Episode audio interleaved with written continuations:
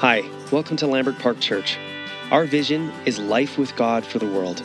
Our mission is to invite everyone to follow Jesus with us through redemptive community, intentional discipleship, and everyday mission. We're so glad you're here. Stay tuned for the podcast coming right up. Good morning.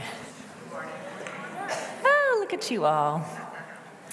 My name is Janet, and I have the privilege of speaking this morning. It's going to be a different morning because I love a story, especially a juicy story that has a funny or an embarrassing moment about it. And I especially love really good Bible stories. I love putting myself into the story and trying to think what would this person be thinking and feeling or smelling or hearing. And today I'm going to tell you the most outrageous story, and it's got it all. Whatever you're thinking, it has it, except romance, which you probably got for. It is a story about mercy and grace. And those are words that are bandied about a lot in this room for good reason. But let me just make sure we really understand what they mean. I'm going to give you a very simplified analogy to help.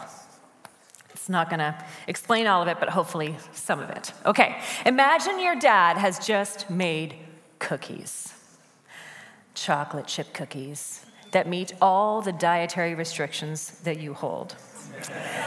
There are no hidden raisins or zucchini in these cookies. Mom did not make these cookies. Dad made these cookies. Oh, yeah, they are warm and gooey and they smell like heaven and they are on the kitchen counter. And you walk into the kitchen and you see them and you smell them and you think to yourself, I know they're for dessert, but who's going to care if I take one? And you take one and you bite it. And three bites in, Dad walks into the kitchen. Ooh, ooh. Now, Dad has some options. Option number one is called mercy, and it looks like this Ah, Bud, you know those were for dessert. I forgive you, but don't take any more. Okay, that's mercy. Mercy is not getting the consequences we deserve. Okay, option number two is called grace, and it looks like this Ah, Bud, you know those were for dessert but you must be hungry. I forgive you. You know what? Have another one. Ooh. Grace is getting what we don't deserve. Mercy, forgiveness without consequences, and grace is undeserved kindness. Mercy, I forgive you for taking the cookies. Grace, have another cookie. Mercy, not getting the bad we deserve. Grace, getting the good we don't deserve. Who would rather grace over mercy? Yes. But now let's take this a step further. God's grace looks like this Ah, bud, you know those were for dessert, but you must be hungry. I forgive you, and you know what? You can have my cookie at dessert tonight. God's grace is a sacrificial grace, it costs him something. And I know what you're all thinking. I know what you're all thinking. Where's justice? Janet, there's another option here. I'm a parent. I know what you parents are thinking. Where's justice? How's this kid? How am I going to learn not to take the cookie? How do you learn without consequences? How do you grow without consequences? I get it, I understand it, and I agree with it. But the story from the Bible that I'm going to tell today is about someone who is asking God for justice and God keeps giving mercy. The story will be told in three parts. I'm not going to tell you who the story is about, I'm going to keep you in suspense because I like doing that. But hopefully, we will each all catch a glimpse of ourselves in the story this morning, and we'll see a bigger picture of the radical, uncomfortable, wild, and sacrificial mercy and grace of God.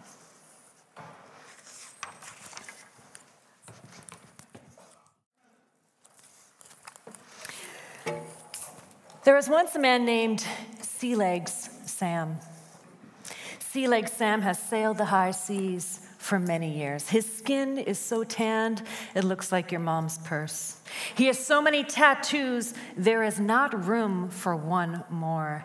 Sea Legs has a random assortment of teeth and spits up to 10 yards.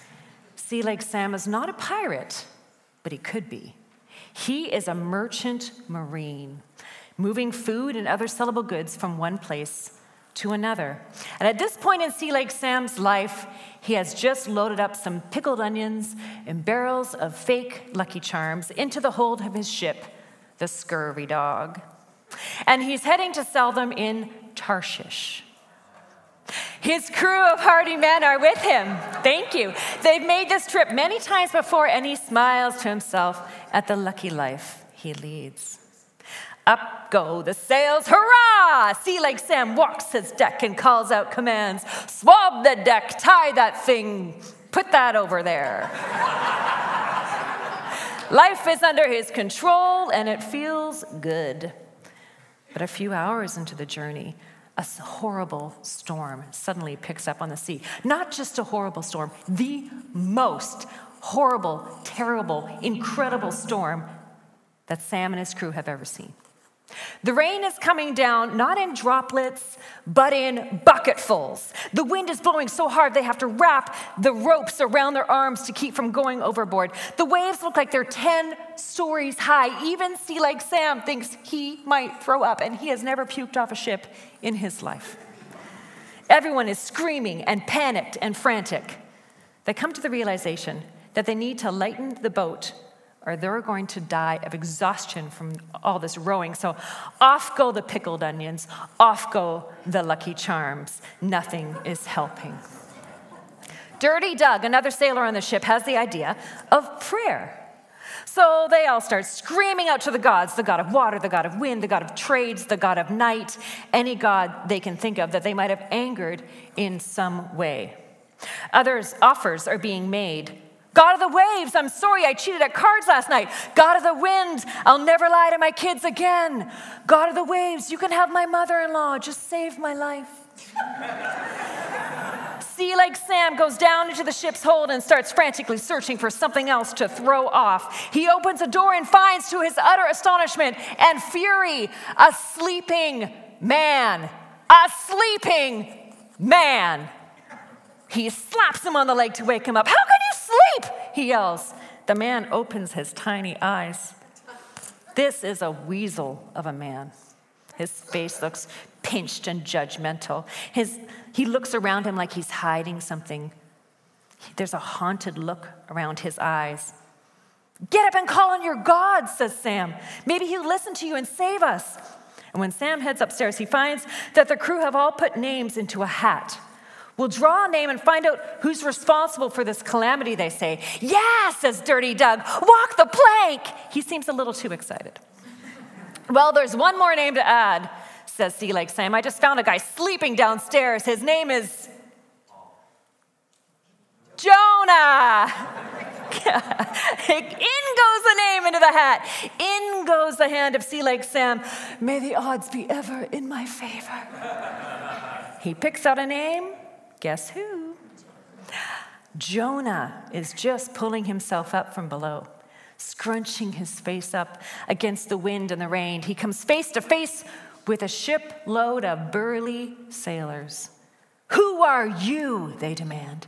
The questions start flying. What kind of work do you do? Where do you come from? What is your country? Who are your people? Who's responsible for making this trouble for us? He answers, I am a Hebrew. I am an Israelite. I'm a prophet. And my job is to worship the Lord, the God of heaven, the God of the sea, the God of the dry ground. Sea Legs Sam has never heard of this God, a God of everything? The sky, the water, and the land? Fear streaks through him like a lightning bolt. He looks around at the faces of his crew, and they look like he feels terrified. What have you done? Someone screams. I've run away, he yells back. God told me to go to Nineveh, and I went the opposite direction. Sam stomps down on his fear and looks into the shrewd eyes of this Hebrew man. What should we do to you? to make the sea calm down. Pick me up and throw me into the sea, says Jonah, and it will become calm. I know that it's my fault that this great calamity has come upon you. Sea Legs Sam, for all of his spitting and swearing and rather lawless life, does have a deep fear of angering the gods. And now he's thinking of a, of a God who doesn't just control the water or the wind, the rain or the land, but a God who controls all of it. And he knows he must do everything he can to save this God's worshiper. He must not kill Jonah. Row to shore, harder, faster. Oh, everyone's frantic, pulling on the oars with desperation. There's probably a number of them who are crying, but with all the rain, who can tell? Nothing is helping. Sam looks at his men and he sees his friends. He sees their children and families waiting at home for them. He sees his ship utterly at the mercy of this wind and waves. Please, Lord, he prays to this new God. Please don't let us die for taking this man's life. Don't hold us accountable if he's innocent. Have mercy on us, for you have done what you please. He nods to Dirty Doug, who grabs Jonah. Another man helps lift his legs. One swing, two swing, and over he goes. Sam catches a glimpse of Jonah's face before it hits the water. His cheeks are puffed out with held breath. His eyes are screwed shut. And then he's gone. Instantly, the waves fall. Splat. All at once, all the rain hits the water. Sploosh. Sea Legs is looking out onto a completely calm ocean. The sun is rising. There isn't a cloud in the sky. It's beautiful. It's miraculous. It's awe inspiring. He slowly turns and, and sees his men strewn along the deck like discarded toys, panting, wide eyed, slowly crawling to the edge of the boat so they can look out at the beautiful mirror like sea. Time is suspended.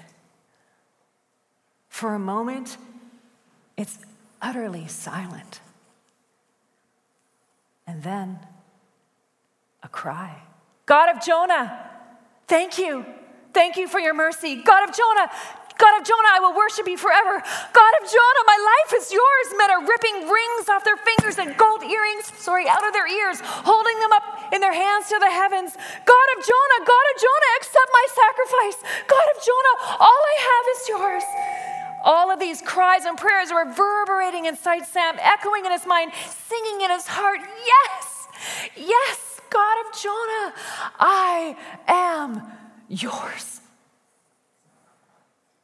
He looks over the side of the ship down into the crystal clear water and sees a giant tail moving under the ship. Me again. So I've asked someone to assist me with sound effects, and this is your warning so it doesn't freak you out when it happens. Okay, I'm going to back up in the story a little bit. Jonah feels like he is being pulled in two. One man holds his head, another his, his hands, another his feet. They are swinging him back and forth and back and forth, trying to get enough momentum and height to throw his body over the side of the ship. The storm is raging. He'd open his mouth to scream, but it would just fill with water and he would drown before he even got in the ocean. He catches the eye of the captain standing at the helm. The captain looks terrified. They all look terrified, especially the human sacrifice who's about to go over the railing because Jonah can't swim. He has knows he knows there's no coming back from this. He is about to die and it is all his fault. Why did he think he could run from God? That is his last thought as he is hurled through the air and into the water.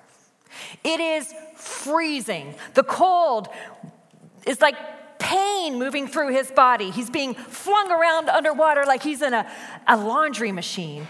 Then suddenly, he is still perfectly suspended. The sea is as calm as a bowl of water on a table and clear. He can see fish moving around him. He can see land, what must be the base of a mountain, moving up through the water. He feels seaweed tickling his feet. And then his legs, and Jonah kicks out and, and finds the seaweed has wrapped itself around him. He recognizes that he has sunk deep. The surface of the water is far above him, and it is glowing with sunrise. I will never see the sun again, he thinks, and begins to thrash in the seaweed.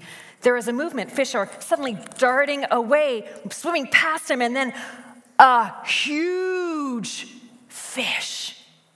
He sees an enormous eye and a giant mouth coming towards him. Stuck in the seaweed, there's nothing he can do. His last glimpses of a mammoth tongue, and then he loses consciousness. Jonah awakes to utter blackness and stink. What feels like smooth skin, like, like the inside of your cheek, you know that feeling? That feeling is pushing in all around him. He's breathing. How is he breathing? He's panting, but recognizes otherwise he's whole. There's no lost limbs, he doesn't feel much bruising. He can't move freely, but he can, he can stretch a little bit. He feels his body being gently rocked back and forth. And the weird walls. Is he dead? A deep sound shudders around him. And cold liquid pours in over his head. Something bumps his leg. Jonah screams, Ah! Silence echoes back at him darkness and stink. After some time, Jonah begins to notice rhythms in this suspended space. The rocking rhythm, which gets faster and then slower at times. The entry of liquid, usually accompanied by smaller somethings entering this squishy space he's in. Fish are his best guess. The smell building to an intolerable stench. And then the liquid around him, sometimes it's all the way up to his neck, receding. At times, it, it's barely at his knees. The deep sound that shudders through him. He's not dead. He's inside something. Something that's alive. A memory surfaces, a giant fish. Jonah's inside a giant fish. Jonah is furious. No, this isn't real, he thinks. He's dreaming. He's traveling towards the afterlife. He's in the middle of the world's most elaborate prank. But no, quickly denial turns to tears. He has the worst life. No one else he knows has ever lived in a fish. And he's probably going to die in here, so he won't even get the satisfaction of telling anybody about this. It's so not fair. Ooh, I just spit. poor, poor, poor Jonah. There's nothing to do in the blackness and timeless void but think. Snippets of his life race back to him. His life as a prophet, hanging out with the other prophets, arguing the finer points of Scripture, people listening to him and taking him seriously when he spoke at the synagogue. What a life. And then that horrible day when God told him to go to Nineveh, that town filled with the worst kind of people lawless, godless. The stories he's heard, he won't even speak aloud. They're so horrendous. The Ninevites. At first, Jonah assumed he was just hearing things. That can't be the voice of God, he reasoned. There's no way that God would want him, a prophet, to go to such a godless place. But no, again and again, every time Jonah would sit and listen for God to speak, it was always the same thing go to Nineveh. Jonah started reasoning with God. They'll just kill me. They don't want to hear what you have to say, God. Don't waste your time on people who don't even know you or who don't want to know you. He imagined all the torturous ways they could kill him, or worse, what if they believe Jonah and change? What if they repented of the wicked ways and turned to God? God would probably be gracious and then let them live, and then Jonah would be a laughing stock with the other prophets he hangs around with. There's nothing worse than a prophecy of doom that doesn't happen.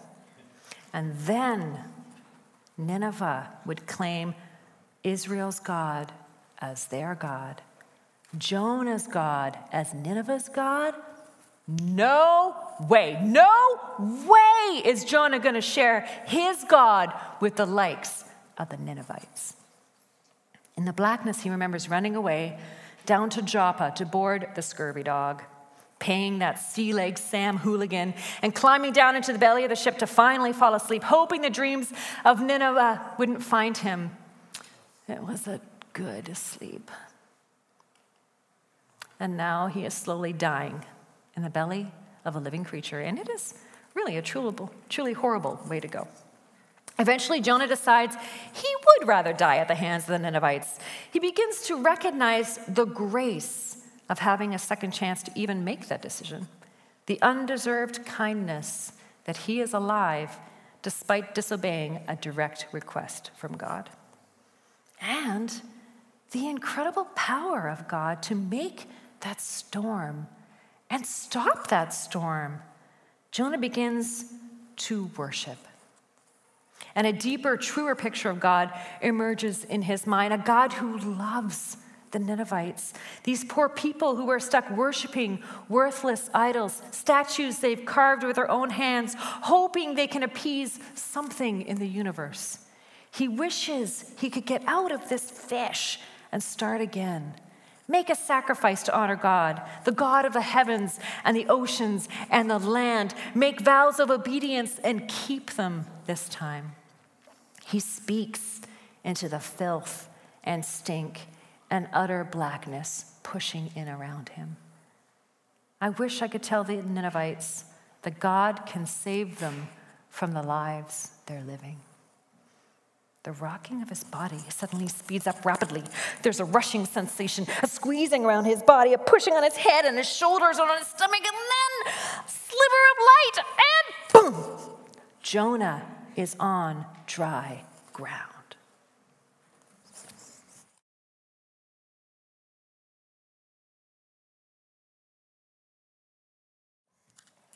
It's been a month since Jonah was fish puke. Severely dehydrated, hungry, and in need of multiple baths, it took a while for him to get back on his feet. He has rode in a caravan to Nineveh with God's directions ringing in his ears Go to the great city of Nineveh and tell them what I say. He's done running. But Jonah has lost the compassion for Nineveh that he experienced in that dark and stinky fish belly. His past prejudice and hatred is back in full force. The closer he comes to the city, the more angry he feels. Nineveh has the reputation of being the filthiest, baddest city on the planet. His uncle went once because he heard of a really cheap hotel that offered falafels for free. And he came home with the stories of horrible people doing horrible things. Truthfully, Jonah is a little afraid, but he has pushed that fear deep down below his hatred. He hears the city before he sees it. It sounds like a party gone wrong music and yelling, rude laughter and shrieking. Jonah starts dreaming of the comforts of a large fish belly. He decides it will take him three days to make it to all the public markets, temples, and city gates to proclaim his announcement. Three days of torture. Significantly, the same amount of time he spent being fish food. At least it smells marginally better. He stands at the city gates, hot and sweaty, bothered, takes a deep breath, throws his shoulders back, and steps in. Looking at the first person to cross his path, he proclaims in a loud voice 40 more days and Nineveh will be destroyed. 40 more days and Nineveh will be destroyed. 40 more days and Nineveh will be destroyed. But to his deep shock, Jonah is not met with the jeers and arguments and violence he expects. No, he is repeatedly met with confusion and fear. Within a few days, something that could only be described as a great silence has descended upon the huge city. A decree from the king himself has been posted on every building and is being repeated by the few who can read. No one, no person, or even animal is allowed to eat or drink anything. Everyone is supposed to stop whatever they're doing and call on God, the God of Jonah. No more evil, no more violence, just pleading that God will change his mind. Jonah stands in the city square by the closed well and hears what begins as whispers, frantic breath prayers, asking for mercy, pleading for forgiveness. God of mercy, God of mercy, God forgive me, God forgive me. The whispers turn into wails and shouts, and eventually the noise of repentance is louder than the partying had ever been. Jonah is annoyed. These aren't good people, he thinks, not deep down. They're not really going to change. Give it six months and the city will be even worse than before I came. You can't just say you're sorry and think that will cover over years of bad behavior. This repentance is fake news. Ah, but I bet God's going to accept it. Jonah considers the fact that he has been good his whole life. He has been trying to gain God's favor his whole life. Except for the fish incident, he's been pretty blameless, at least in his own eyes. Good enough to be a prophet. These people, these Ninevites, they need justice, not mercy. Jonah lets this bitterness fill him up and make him feel like the superior human being he longs to be. He knows in some part of him that God is unhappy with his anger, but Jonah is in no mood to hear God's thoughts on the subject. Isn't this just like God? He thinks. He looks up into the heavens and begins yelling, Isn't this what I said, Lord, when I was still at home? This is what I tried to stop from happening when I ran away. I knew that you were a gracious and compassionate God, slow to anger, abounding in love, a God who changes his mind about punishment. I knew, I knew that if I warned the Ninevites what was coming, they would pretend they're sorry. And now you're probably going to spare their lives. You know what? You know what? Just kill me. I would rather die than be a part of this. And I'm not making it up. That is in the Bible. He said that. But God replied to him, is it right for you to be angry? Yes, Jonah thinks. It is. Well, 39 days passed. 39 of the 40 days when Nineveh's prophesied destruction is to take place. 39 days of yelling in the city about destruction and nights bickering with God. Jonah has climbed a little hill east of the great city and built himself a little lean to from some shade he sits down and waits. Day 40 is only hours away. He's ready to see what if God will do what he should. Fireballs or a flood or maybe the walls collapsing. Ooh, all sound like fantastic ideas to Jonah. He is sitting and waiting, and the sun rises higher and higher in the sky. And the little shelter he's built isn't cutting it anymore. Jonah begins to feel hot on his balding head. He looks around him to see if there's any leaves he can make a, like a little makeshift hat or something. When suddenly a large leafy vine starts growing up behind him. Like it is growing so fast he can almost hear it. This is amazing. The shoots are coming up, the leaves are unfurling. it has lovely large leaves and it smells like mint. Mmm, it provides the perfect amount of shade. Its base is large enough for him to lean against. This is now a seat of honor. Hmm, a seat worthy of a prophet. Jonah, for the first time in a very long time, is happy. Finally, God is acting properly, justly a shady seat for his prophet, and hopefully some epic judgment for the Ninevites. Jonah does not recognize the grace of this moment, the undeserved gift of this plant. He believes he has earned it. He watches and waits. He can still hear the murmurs of the city from up on the hill. Little snippets of prayers reach his ears. Please, please, my child, I'm sorry. I promise. Jonah rolls his eyes and leans up against his miracle plant. He knows these people. If God doesn't strike the city down tonight, the party will just start right up again tomorrow. The sound of hushed prayers is strangely soothing, and Jonah closes his eyes. He awakens to the sound of celebration. He slept through the night. Ah! and he's hot and sweaty. The sun is beating down on him. The plant is lying in tatters on the ground, and a very hungry caterpillar, who is now a big, fat caterpillar, is lying on the leaves. Ugh. What? No, this isn't right. How come the prophet is burning up and then the Ninevites are celebrating? Jonah is consumed by his bitterness and self pity. The sun, the heat, the sounds of celebration. He knew it. He just knew it. God has changed his mind and now his prophecy has failed. He looks at the dead plant and the fat, smug caterpillar. I just want to die, he thinks. God's voice is like a gentle whisper on his face. Is it right for you to be angry? Jonah is sick of that question. Yes, he answers, it is. And I'm so angry, I wish I were dead. Again, God is kind enough to speak. You're angry that your comfort has been taken away, Jonah, that you're hot and annoyed. But I gave you that miracle vine. You didn't plant it or take care of it at all. You're, you're angry that the city still stands, but I made those people. I planted them here and I have been watching over them their entire lives. Shouldn't I be concerned about my creation? Shouldn't I care? There's 120,000 people down there who are just hearing about me for this first time. Shouldn't I care? And what about the animals? That's the last line of the book of Jonah in the Bible. And what about the animals?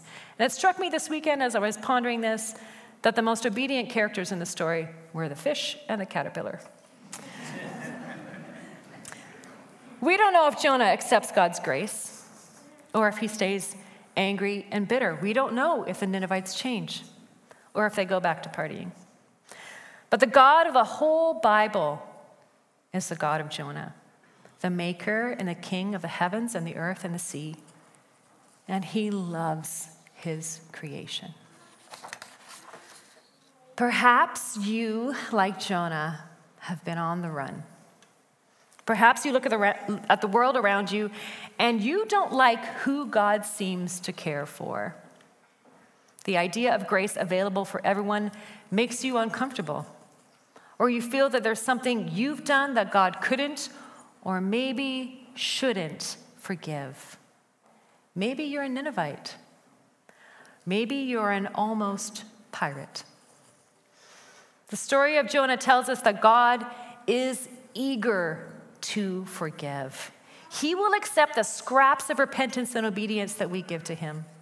His heart is bent on loving us, on loving the entire world. Or maybe you are comfortable in life Find, you find yourself sitting in a place of shade, in a place of judgment on the world around you. You have forgotten the grace upon grace upon grace that has led you here to this miracle plant growing above you. God asks us all is it right for you to be angry at Him at yourself, at the world around you? Can we fathom the big picture of his compassion? Can we accept the sacrificial, relentless, beautiful grace and mercy of the God of Jonah? Let's pray.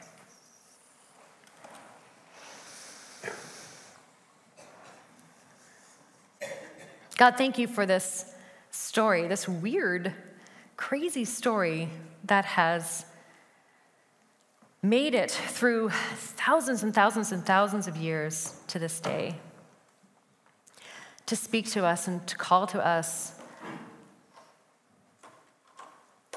about your goodness, about your grace, about your mercy, about the fact that we are all in need. We all run in some way. We all hold bitterness. We all need forgiveness. And God, I thank you that just like you worked around Jonah in these miraculous, wild, and crazy ways, you are moving in our lives. You are moving in our lives around us, sometimes in ways we don't see. And God, I ask that you would open our eyes to see how you are moving today, how you are calling each of us, how you are speaking to each of us, how you are wooing and loving and forgiving and guarding and sheltering each of us.